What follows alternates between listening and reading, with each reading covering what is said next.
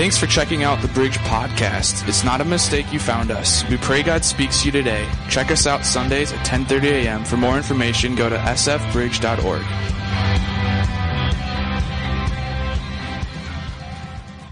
Pride that's like, oh yeah, I can.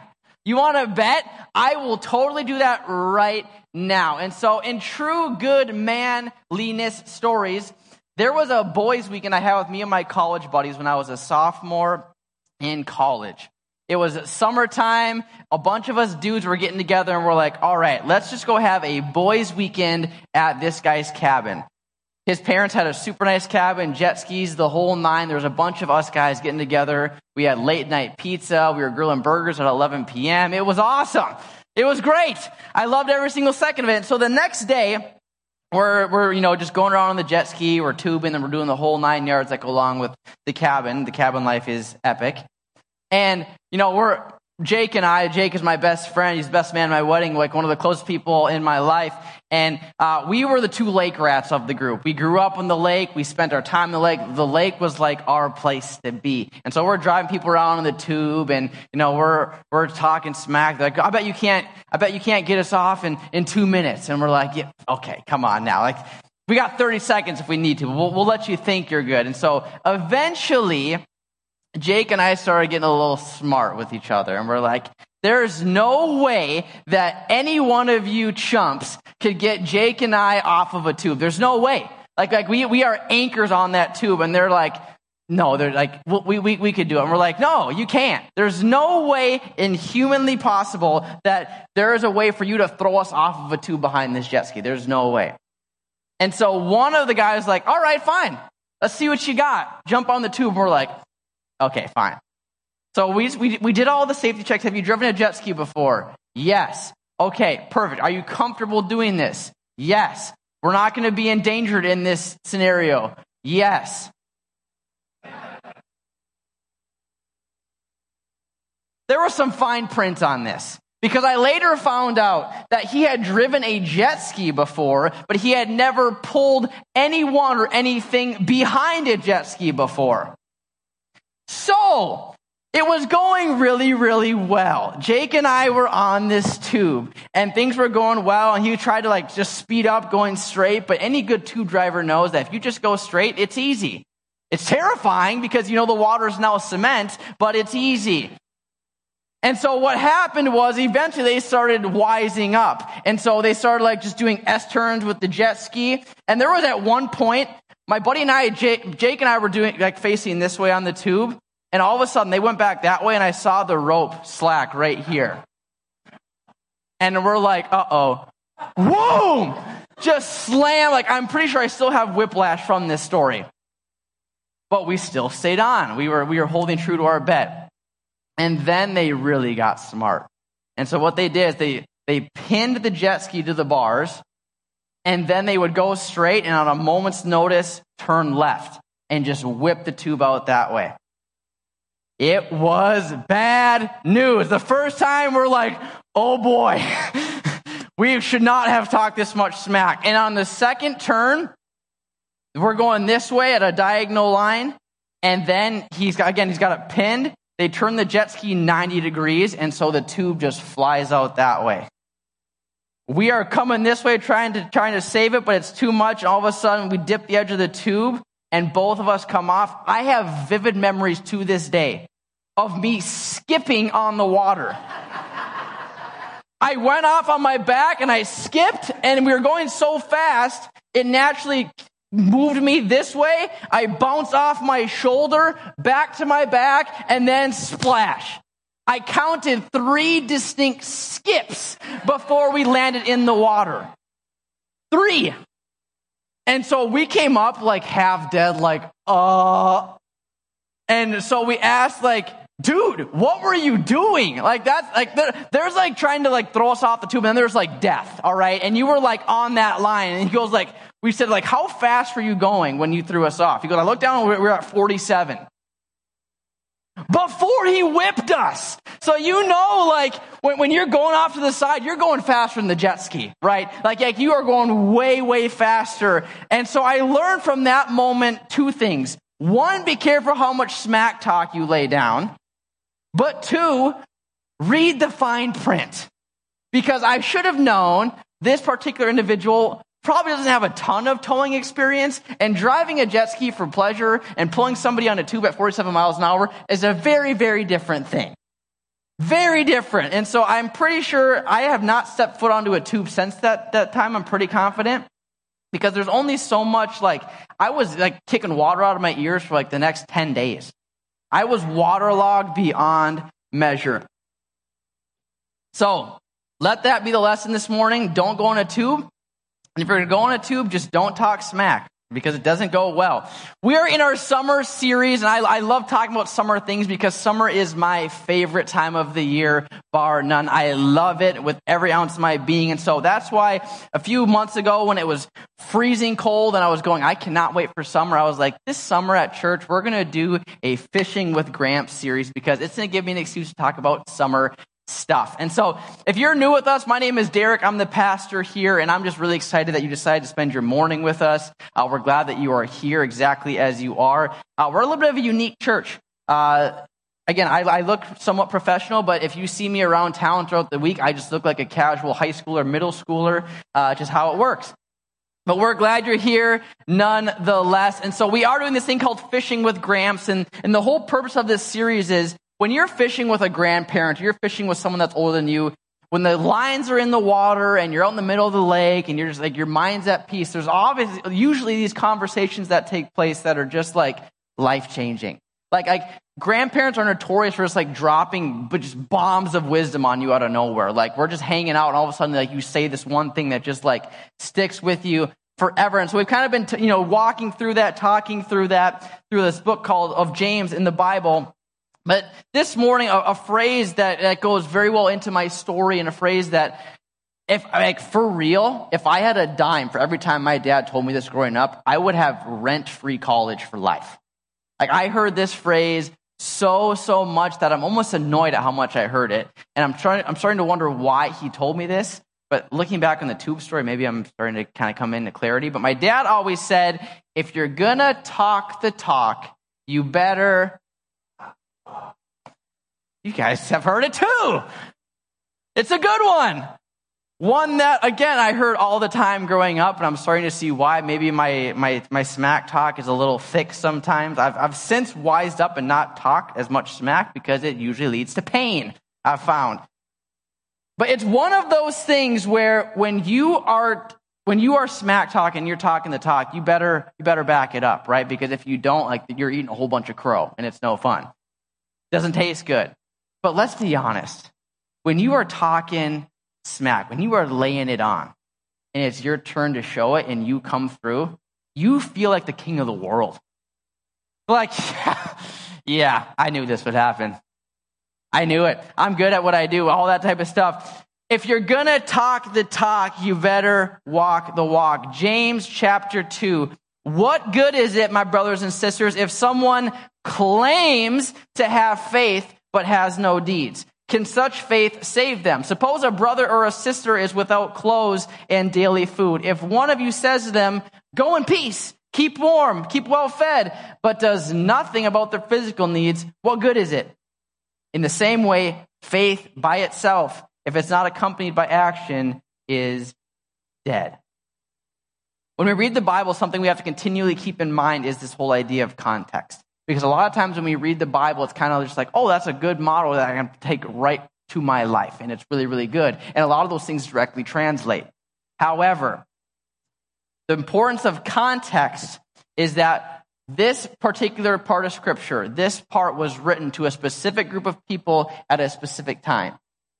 And so it's important to understand that context because there's a lot of hidden elements to it that make this message all the more important. This letter the book of James, James chapter 2, is written to a group of Jewish believers. These were people who grew up in the Jewish faith from birth all the way until their current stage of life. They grew up following devout Jewish practices until Jesus came. And when Jesus came, they're like, oh, I'm going to believe in Jesus now. But I think what's important is to understand that Jewish faith is very, very rigid. It's very, very stern. It's, there's, it's built on commitment. It's built on dedication. It's built on rit- ritual. For example, in the Jewish faith, there are a lot of dietary restrictions you can't do because of your faith. To this day, it was very interesting when we were in Israel, when I went in, to Israel in 2017 to, to go and do a, a, an extended study with a bunch of my classmates, three weeks away from my wife that we are, were newly married. Great trip. Longest three weeks of my life. But it was awesome because we just got to understand this Jewish culture. And to this day, kosher is a legitimate thing. Our guides are telling us that they have separate freezers for meat and for dairy products. They can't touch. They can't even share a freezer space. So all you meat lover pizzas fans, don't go to Israel. Doesn't exist. Cheeseburgers don't exist because you can't have dairy with meat. And you're like, what's the point of that? It's part of the Jewish faith. It's a dietary restriction that goes to their faith. There's something called a ceremonial cleanliness. If you're going to go into the temple, if you're going to go into the synagogue, you have to be ceremonially clean. So to do that, there's these things you have to do, these rituals. Like if, you, if you're unclean, if you, if you have sin, if you did something you shouldn't, before you go into the temple, you have to go through a cleansing process. You have to take a bath. I would love to adopt this for junior high camp. because they smell before we even leave. First year at camp, my wife came to pick us up. She almost passed out in the van on the way home because it smelled so bad. If you have teenagers, young kids, do me a huge favor. Pack deodorant. They won't put it on, but I'll make them put it on because it's needed. Ceremonial cleanliness. They had to do a pilgrimage. They had to go to Jerusalem periodically to go and, and, and pay homage to that part of it. They have to honor the Sabbath. They can't work on Sundays at all. Even to this day, again, in Israel, they said, like, if you forget to turn on your air conditioning unit in Israel on the Sabbath, you're going to sweat because you can't turn on the AC. It's considered work. You have to honor the Sabbath and then males had to be circumcised. There's all these different things that the Jewish faith really was centered on works. You had to do these certain things. You had to do the rituals. You had to do the things. You had to do all of X, Y, and Z because that's the way you honor God. That's the way that you love God. That's the way that you serve God. When you go through and do the things you're supposed to do, that is how you experience God. And if you didn't do these things, if you didn't do these works, you were considered unholy. You were considered unfavored in the eyes of God who's very, very rigid. So when Jesus came along, these, these Jewish people who grew up their whole life with this rigid structure, this rigid thing, they, they have grown up their whole life knowing this. Jesus comes along, and we see this in Matthew chapter 11. He says, come to me, all who are weary and burdened, and I'll give you rest. What he's trying to say is he goes, all you brothers, all you sisters, all you people who've grown up your whole life trying to perform for God, and you're burdened, and you're weary, and you're just like exhausted, because that's exhausting to just have to follow all these certain things all the time. He's saying, just come to me and believe in me, and that's enough. You don't have to do all X, Y, and Z to love me. You just have to believe in me, and that's enough.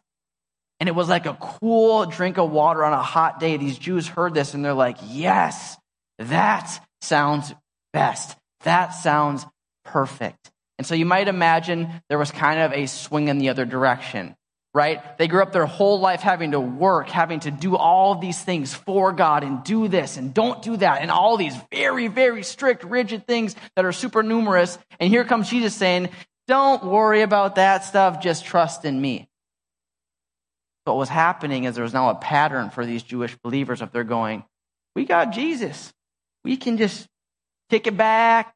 Don't have to do a whole lot. Like, we're good. We're covered. We're fine. Don't have to do anything. And so that's where James is seeing this pattern. He's going, hold on, hold on, hold on, hold on, hold on. Yes, Jesus gives you a fresh start. Yes, Jesus is enough. But we're called to follow and emulate the life that he set before us. And so, yes, there's freedom in him, but Jesus also spent his life serving other people helping other people. Jesus got away by himself to spend time with the Heavenly Father. He, he made sure that was tight. He made sure that was really, really tight knit. But then when he went out into the world, he went out into the cities, Jesus spent his time doing things for other people, serving other people, loving other people. That's what he did. It was both personal commitment and others focus. And James is seeing this pattern of they've lost the others focus part. It's just all about me. I got Jesus. What do I need to do anything else for? I'm good. And James says this. I think it's so so strong in James 2:17. In the same way, faith by itself, if it's not accompanied by action, is dead. If you're not if you're not working, if you're not doing actions, your faith is dead. You still have a faith, but it's not alive. Those are strong words from our friend James. Those are strong sentiments. Basically, to come full circle, he's saying, guys, you can have faith all you want. You can say you love Jesus all you want, but if you don't back it up, if you don't show up by what you're doing, then it's really not alive at all. You're talking the talk, but you're not walking the walk and it's strong, strong words. I love the imagery he uses. He's basically saying, he, he, he, mentions this in verses 15 and 16. If you see a person on the side of the road with this connotation of being homeless or a beggar, saying they don't have any food, they don't have any clothes to keep them warm, and you come along, you, you, you see them, you see them in their current state, and you go, hey, go in peace, keep warm, and keep well fed. I love what the New Living Translation of this, of this text says. It says, Goodbye. Have a good day. Stay warm and eat well. What good does that do? You know, like I, I read this story this week and I was like thinking to myself, I have this vivid picture of, of what it would look like in 2022. If you, if you came here down on Norris Lake Road, it's kind of a windy road all the way to St. Francis over here. I had this picture this week of this person who's on the side of the road. There's not a whole ton of traffic, but he's on the side of the road. And he's got the gas tank you know, the gas lid open, and he's standing on the side of the road like this. All of us would be like, oh, that guy ran out of gas. He needs a lift into town. Imagine you drive up next to this guy. He's like, yes. You run out of gas? Yeah, I did. You, you need a lift into town to get some gas? Yeah, I do. Cool. Hope you find a ride and drive off. Can you imagine? If we're being real, I bet that guy would be like, as you drive by, you know, like what good does that do? Hey, hope you find a ride. Like when you are perfectly capable of giving him a ride yourself. Now there's the whole safety concern in this world right now, but we're not, we're just going to pretend that doesn't exist. James is like, what are you guys doing? You love Jesus. That's awesome. But there are people in this world that need him and they're right in front of you, and you're not meeting the needs. James is just coming at him because he knows that a faith that is alive, not dead, a faith that is alive is one in which Jesus moves through you to bless other people. A faith that is alive, a faith that is palpable, a, a, a, faith that is just real and concrete is one in which you have this incredible experience with Jesus. And it inspires you to be different but to see difference in the world and to let God use you. You have these sweet moments with God, whether it's here in this church and you and we have some fantastic worship. Can I just tell you, it was so fun for me to walk in, uh, coming into the second song, and just see so many of you in the room just with your arms raised, like going after Jesus. That was awesome. You have these cool, cool experiences with God, whether it's in the sermon, in worship, in, in, in your own living room. You have these moments where God just speaks and you sense him and you feel him and you know him and it's this incredible experience. But then what needs to happen is when you have those moments, when they're real, when they're full of who God is, it challenges you to love others in a greater capacity. When you have this moment, it changes you and you I want other people to have this experience too. It's powerful stuff because you know what it feels like when it happens to you. You know what it feels like when it's you who's in that need and God comes through for you. You know the joy and the freedom that comes there. And when it's real and it's alive, you want that same feeling for somebody else because you know what it's like. James talks about these deeds, he calls them, or works. Other translations consider them actions. Whatever, whatever word you're looking for, basically what he's saying, if we were to bring this into our current context, paying for someone else's meal who's in a tough spot. Plenty of you guys have done this in this place, where it's like you see someone who's going through a tough financial hardship, and you're like, you know what? They're not even asking for money, but I'm going to bring them over a meal. I'm going to pay for their dinner tonight. You do those types of things. Going out to help out a person in need when you have other things you can do. We're busy people, right? We're really, really busy people. But when there's someone who's in need and you drop everything to go help them, that's a deed, that's a work. Here's a one that's more subliminal, but even more difficult actively forgiving someone who's wronged you. That is a deed, a deed that requires work and sacrifice because it is so much easier to harbor that just unforgiveness. They wronged me in the worst way. I am not going to forgive them, but when you do, it's a deed. Praying for someone or with someone who needs it, offering a listening ear to someone who needs support and encouragement. These deeds, these works, are you actively doing something for somebody else? As James says, you can claim you have faith, but if you don't do anything with your faith, it's pointless. They're strong, strong words. And the point he's trying to make is that your faith is what it is. And the actions you do should be indicators of that faith indicators.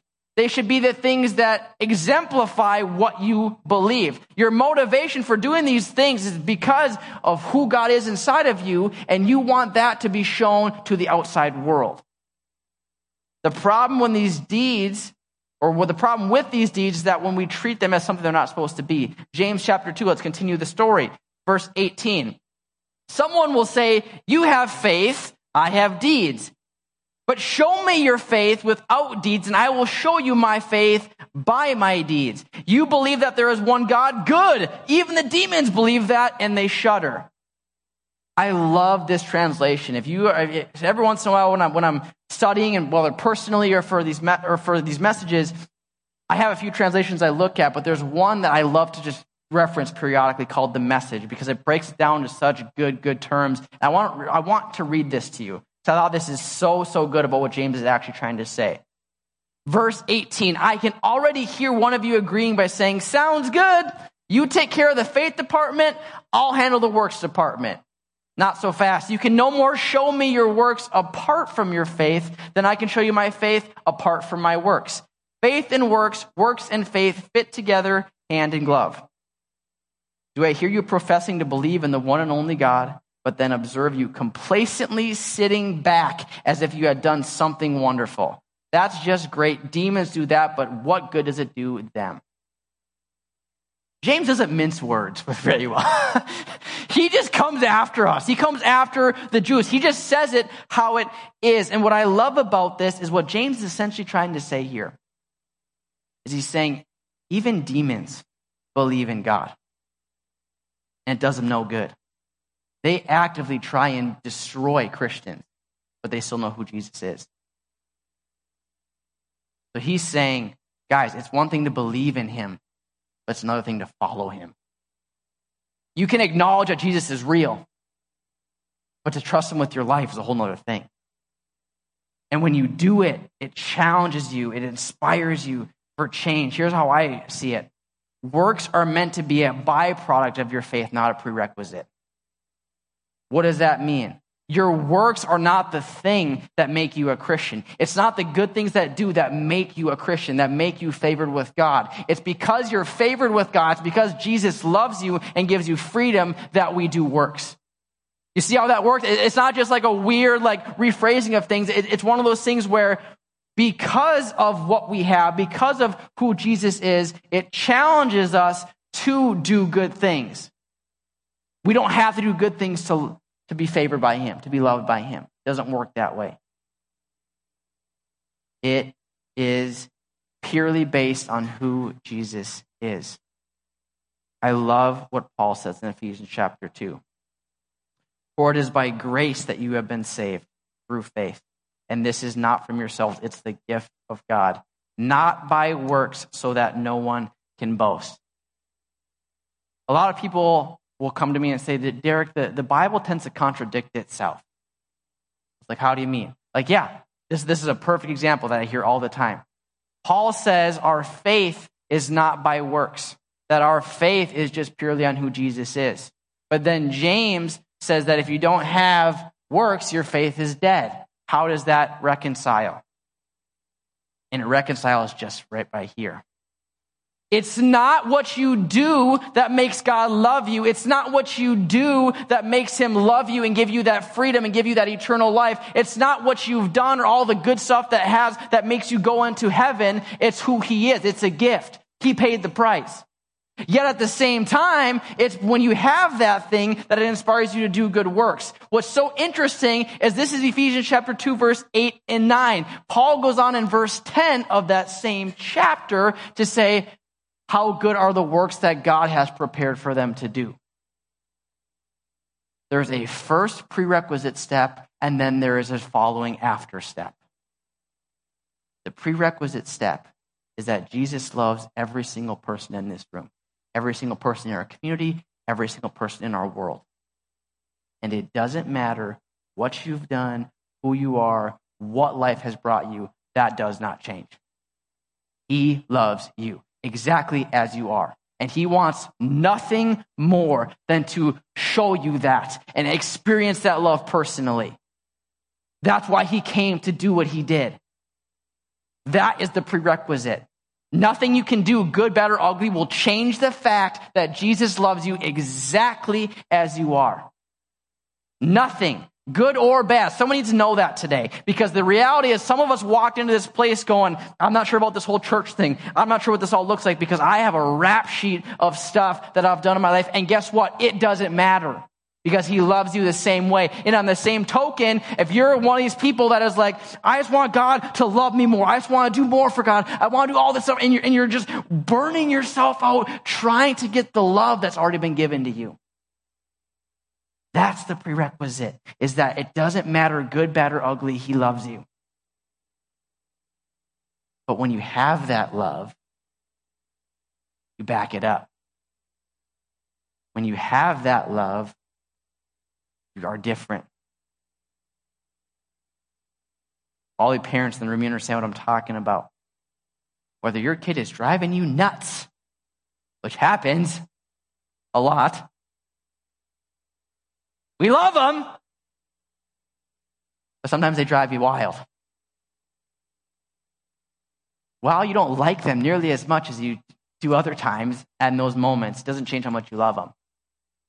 Yet at the same time, when they do something that is just super cool and super sweet, you're like, oh, I love you. You know? Same way here. The life of faith is not a transaction. You can't buy your way into heaven. You can't serve your way into heaven. There's no imaginary scale when we get up there someday going, You've done this much bad, this much good, and let's see which one wins out. It's not a transaction. Do you know why? It's because the price is too high. You can't buy your way. Nobody can because the standard, the price, if you will, is perfection.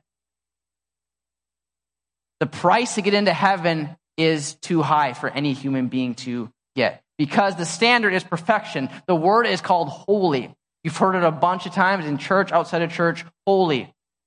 It means to be unblemished, completely free of any form of uh, deformity, any form of blemish, holy. And so the standard for that is unwavering. You need to be completely perfect. So you can be someone like Mother Teresa who gives her life to go and help orphans in India and does all these amazing things. She is one of the probably most holy people that we can think of. One of the most Christian like, God like women in this woman in this world.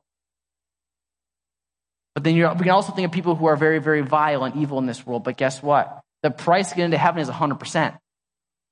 So whether you're 99% good like Mother Teresa or 9% good like a vile person, it doesn't matter. They both fall short. It's not a transaction. You can't buy your way into heaven because the price is too high, which is why Jesus came and paid the price for us. Because he was enough. He came and lived a sinless life, devoid of any form of evil, devoid of any type of negative thing. He was perfect. He had the price. And he laid his life down. And the reason he went to the cross is so that instead of, of us trying to say, you know what, I've only got 10%. I've only got 25% good in me. He's saying, it's all good. I already paid for you. You can still experience me. You can still experience heaven if you believe and trust in me. I paid your bill already. And when you have that happen, in your life. When someone pays your way, it changes you. It changes you. When you can't attain something and somebody does it for you, you automatically see the person who paid for you differently. When someone pays your way and does something else for you that you couldn't possibly do, you're going, I want to honor you and pay you back by doing something good that would come back on you. This whole idea of pay it forward, where do you think that comes from? When you hear of this person paid for this coffee and so they paid for that coffee. When something good happens to you, you can't help but feel led to do something in return. It is what it is. And so doing good things isn't what makes us believer. What it does is good things prove something externally that we believe internally. It's an indicator externally of something that happened internally. If we, it'll prove that what we believe inside is actually legitimate. When you are using your body, your faith, your works to help other people, it proves that Jesus moved inside of here. It's tangible. You can't say you're a professional basketball player but never dribble the ball. You can't say you're a world, class fisherman but never bait the hook. You can't say you're a genius yet never take the SATs. We can't say we love Jesus but not love his people. It's not, it's not cohesive. As James says, it's, it's a hand in the glove. Faith and works, they work together. So when someone calls you up to vent, and to talk to you and just say about how awful their coworker is or how terrible life is going right now. We sit and we listen. Even though we got stuff we got to be doing, even though it's draining to hear all the negative talk, we sit and we listen. Because we were once in a spot where we did the same to somebody else. And they listened to us, they understood us, and they spoke truth to us. When someone wronged you in the worst way, as I mentioned earlier, something that caused permanent damage, permanent scarring, terrible, terrible things. When we forgive that person, even though they don't deserve it, it's a work, it's an action because we know what it's like to be fully messed up yet still receive forgiveness. We know what it feels like, and we want someone else to experience that. When we see a person struggling financial, financially, whether it's a homeless person on the side begging for food, whether it's a person in the line at the grocery store who has to go and put things back and take it off the belt because they can't pay for it enough. When we see someone in our life that we know is just in a really, really deep bind, when we see that and we say, you know what? I'll pay for you. Why would we do that? Because we know what it's like to be in that situation. And we know what it's like when the opposition has been so strong, yet we come through on the other side. We know what it's like, and we want more than anything for someone else to experience that. We know what it's like when we're in desperate need of a miracle, when we're on our knees, when we're distraught, when we can't sleep, when we're tossing and we're turning because we're anxious, because we need a miracle. We need something from God. We need this to come through. A medical issue, a financial issue, an emotional issue. We are sitting on our knees begging God to come through, and the nights seem long, the seconds and the minutes seem longer, and we are just in desperate need of a miracle. Yet someone comes along and prays for us and welcomes God to the situation, and we just have a momentary momentary peace. We know what that's like. And so we know the freedom and the joy that comes with it. So when we see it with our own eyes and somebody else, we feel compelled to go over there and pray with them. Why? Because we know what it's like and we know what God did through it. When you walk through a trial, when you walk through and get to the other side of it and you see how God came through for you, it changes you. It makes an impact in your life and you can't help but want to be the same person for somebody else, the bridge for somebody else. We live in a world where the need for God is getting higher and higher every single day. There's more and more twisted stuff. There's more and more deprivation. There's more and more isolation. There's more and more negative stuff. And I don't have to tell the people in this room that. You see it with your own eyes. It's all over the place. We need God in the worst way. And so many times we sit here and we pray, God, we just, we, we need a move of God. We need a move of God in this place. God, God, we need you to come in. There's nothing wrong with that. But I think sometimes we pray for a move of God when he already, he's already brought one. He's brought you. Instead of praying for a move of God, what if we just realize we are that move of God? Instead of saying, God, come be a part of this community, what if we just stepped up and started doing things that He's called us to do? Because He's already sent that. He's already sent that into what our world looks like. I'm not saying there's anything bad with that. Heck, on Wednesday, my kids and I just drove through our town. We drove past each of the schools. We drove through our, our uh, down 47. We drove through the neighborhoods and just started praying for God to touch the hearts of our community. There's nothing wrong with that. Prayer is a huge, huge part. But what that prayer does is it realizes, you know what? I can also do something. Sometimes we use prayer as an excuse to not act. I'm going to pray about it. That's great. But when you see a need that you can meet right there, just meet it. Because God will work through that need meeting. He does and He will. All of the time. And I can tell you with 100% confidence that it's already happening. When I drove through St. Francis and we just prayed and we prayed and we prayed, two things happened. One, my heart burned more and more for the people of our town. But two, I just sensed and I felt that God's already moving. So instead of asking him to come, we just got to jump on the train because he's moving. And as I'm sitting there praying and I'm thinking about what's happening. I just want to share you some of the ways that God's moving because let me tell you one thing, everybody. This message is good. It's something we always need to be aware of, but I can also tell you that it's already happening in our church, even. That people are seeing a desperate need and they're acting on it. Like Bethany said, in February, I felt so strongly that God was asking our youth ministry and our church in general to purchase a water well in Africa. When you look at just the depravity of what the water situation looks like in Africa, it's crazy. I can't imagine the moral dilemma of having to go, do I give my small children? I mean, it's Africa, it's hot. They need water. But do you give them water because they're going to die of thirst?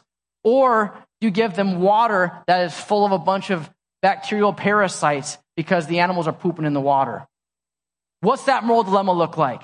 Do I give my kid water because they need water, or do I give them water that could give them a parasite that could inevitably kill them? What does that look like for a moral dilemma?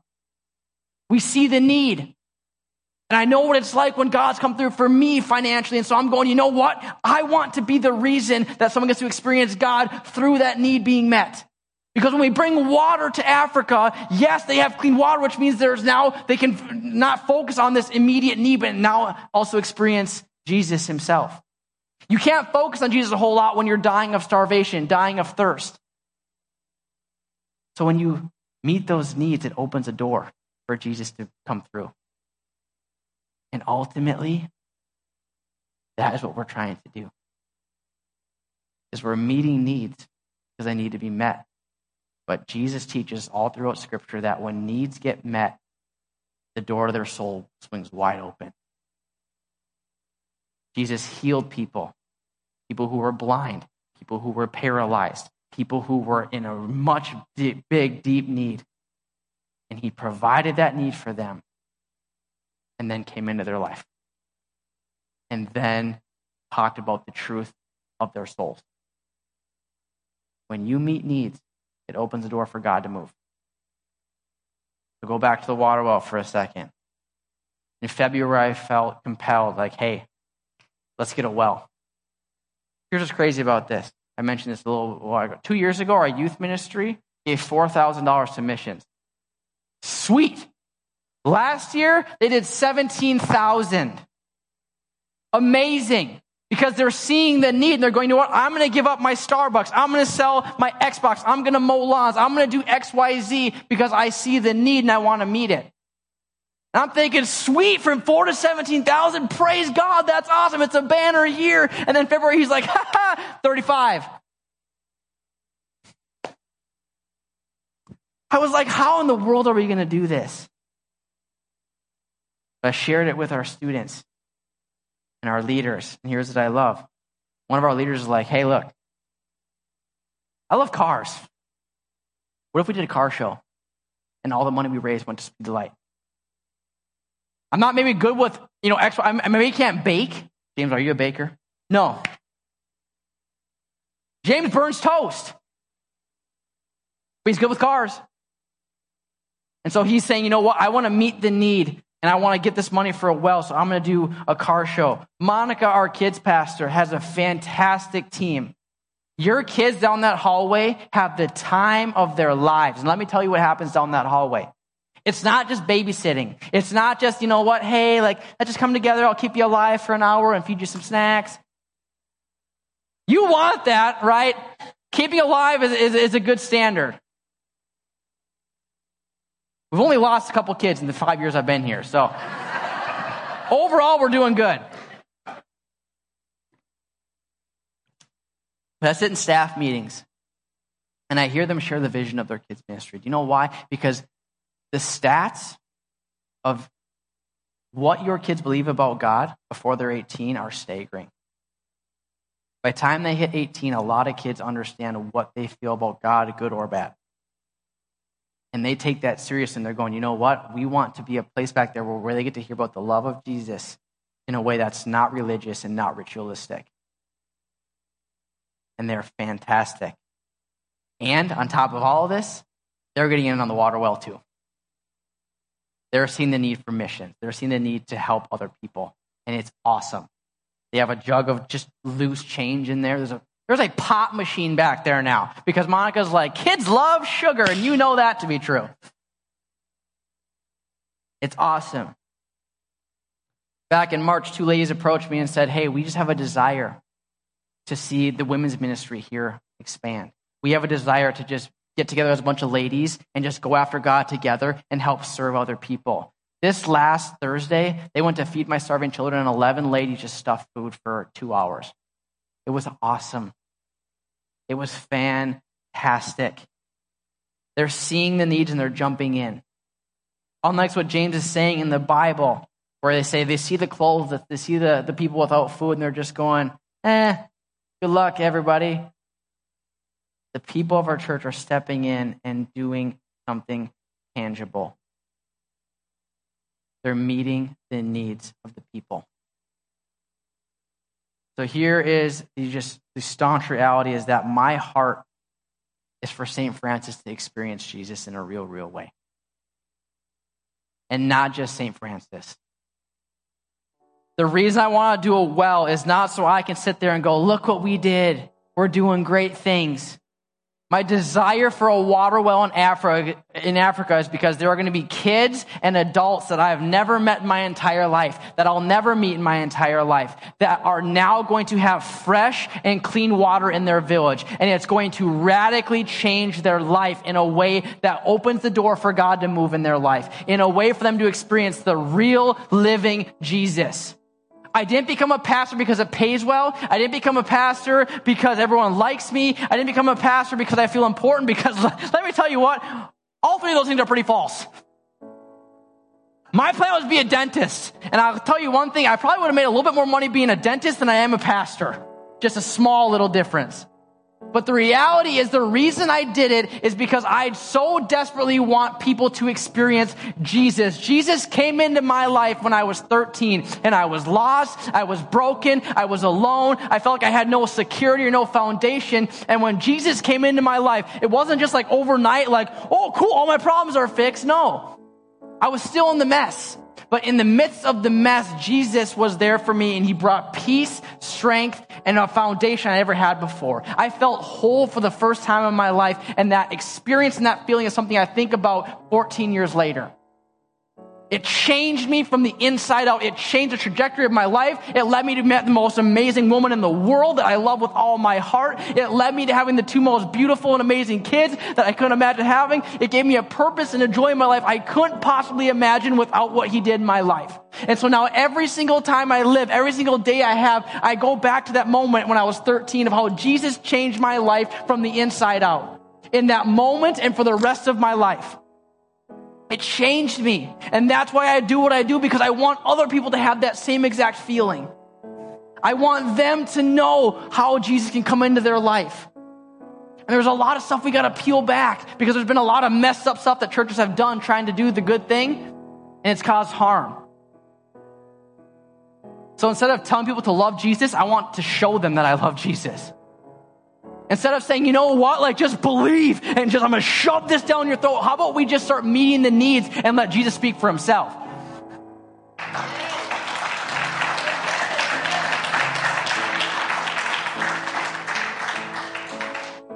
He doesn't need for us to prove that he's real. He can do that on his own. We just got to be a vessel that allows him to do that. So let me tell you what God's on the move. I've met so many of you today that are first time guests of ours, and I love having you. Welcome. We're not your cup of tea. Totally cool. But there are a group of people in here that are loving Jesus and going after him, and plenty who aren't there yet. And they're all welcomed in this place. But God's doing something new, and I'm excited. I want to close with this. Our staff is going through the book of Nehemiah an Old Testament book. I'll give you a really quick Spark Notes version because your kids are getting antsy back there and they're ready to go home. But Nehemiah was from Jerusalem, a thriving, prosperous town that was full of people who loved God. He went to be a cupbearer for the king, which means his job was literally to drink every cup that came to the king to make sure it wasn't poisoned. How about that for a job? Hey, drink this to make sure it's not poisoned. If you die, I'll just get a new one.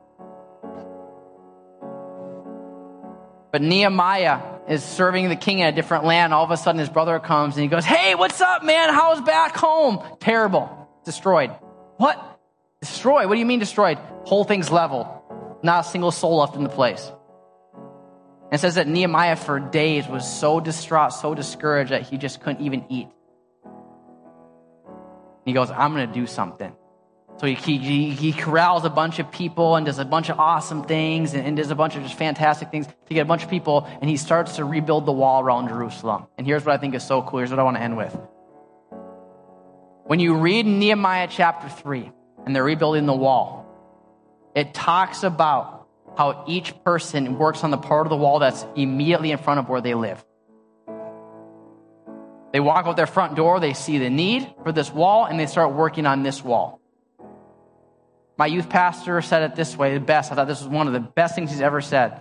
Is he said, so many times we try and think outside of the box of how to make a difference in our world, make a difference in this, in this community. He goes, what if we started thinking inside the box? What if we started using the things that we're good at, the, the gifts that we have to help other people? I can't sing to save my life. I, I can't even try. My wife is a, is a musical genius. She's awesome. And when she sings, she gets embarrassed. When I sing, I'm sorry. I'm a terrible singer, but I can speak. So I'm not going to try and be a musician because that's not what I'm called to be. I'm called to be a speaker.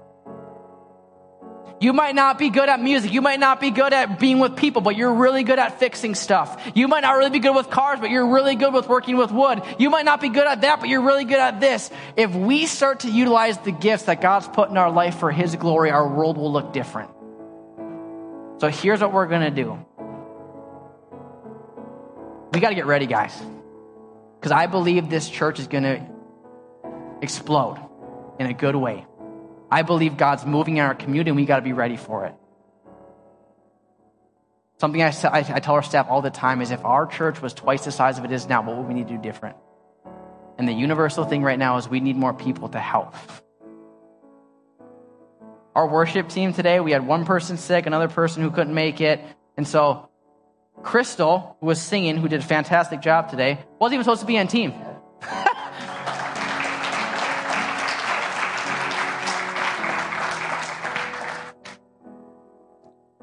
whether it's kids, whether it's maintenance, whether it's security, we have spots for every single person on our team, every single thing. And so here's what I'll say. A lot of you guys are like, I'm not good at a bunch of that stuff, or I'm, I'm super busy, or type of that thing. Along the back wall, when you leave, there's a whole bunch of descriptions, a whole bunch of things about the different areas of our church that we would love for you to get plugged in in. Here's what I would ask of you look at them. You might be like, I'm too busy. I'm not good at that. But just, just do me a favor, just look. Because there's all kinds of flexibility, all kinds of diversity back there. And let me tell you what God's getting ready to move. And the coolest part is, is when we get to meet those needs, when we get to be a part of what God's doing, we get to share in the, in the joy. We get to share in the cool thing that, and the cool feeling it feels like when somebody else gets it. So on your way out, there's a big back table back there. Look at the different descriptions. Look at the different areas of our church. If anything sticks out to you, write your name down. You're not committing to anything. You're not saying, oh gosh, they got me now. It's just allowing us to have a conversation. Put your name down on four different sheets. If you're interested in coffee, if you're interested in security, if you're interested in youth ministry, put all of it down and see which one you like. But I would love to see the people of our church dig into what God's going to do. Because I can tell you with 100% confidence, He's moving. And we got to jump on the train because he's moving in a big way. So you pray with me this morning. Heavenly Father, I thank you, Jesus, that we don't have to earn. We don't have to work for your love. We don't have to work to get into heaven. We just already have that when we say yes to you. And so, God, for those in this room, as even as I'm speaking, maybe they've had a rough start, a rough go of it. And they're just ready to say, you know what, Jesus, I want to accept that gift of salvation. I want to accept just, I, I know I've got some stuff in my life, but I'm just sick of it. And I just, I, just, I want to know you. I want you at the center of my heart. With all eyes closed, if that's just you, would you, as an act of faith, again, just an indicator of what you feel on the inside, would you just raise your hand up? I want to pray with you and for you. If that's you in this place, I see him. God, would you be with us? Would you continue just moving our hearts, knowing that even if we sin, even if we mess up, it's okay because you still love us. And there's always a fresh start with you. But God, for everyone else in this place, God, would you challenge us? Would you show us how we can meet the needs of our community, meet the needs of the people in our life? Jesus, would you help us have the eyes to see, the ears to hear, and the hearts to understand what you're doing? And enable us to act them out and to live it out. God, be with us, be with our teams. I ask, God, that we would continue just to move in the direction you want us to move. We're not doing this own thing, we're just following you. So continue to lead us, continue to direct us, continue to empower us to what you want to do. Jesus, we love you. We thank you. In your name we pray. Amen. Continue just to move in the direction you want us to move. We're not doing this own thing, we're just following you. So continue to lead us, continue to direct us, continue to empower us to what you want to do. Jesus, we love you. We thank you. In your name we pray. Amen. This has been a podcast of the Bridge Church. Have a great week. Stop in Sunday sometime and visit. If you would like to give, you can do so online at sfbridge.org. Have a great week.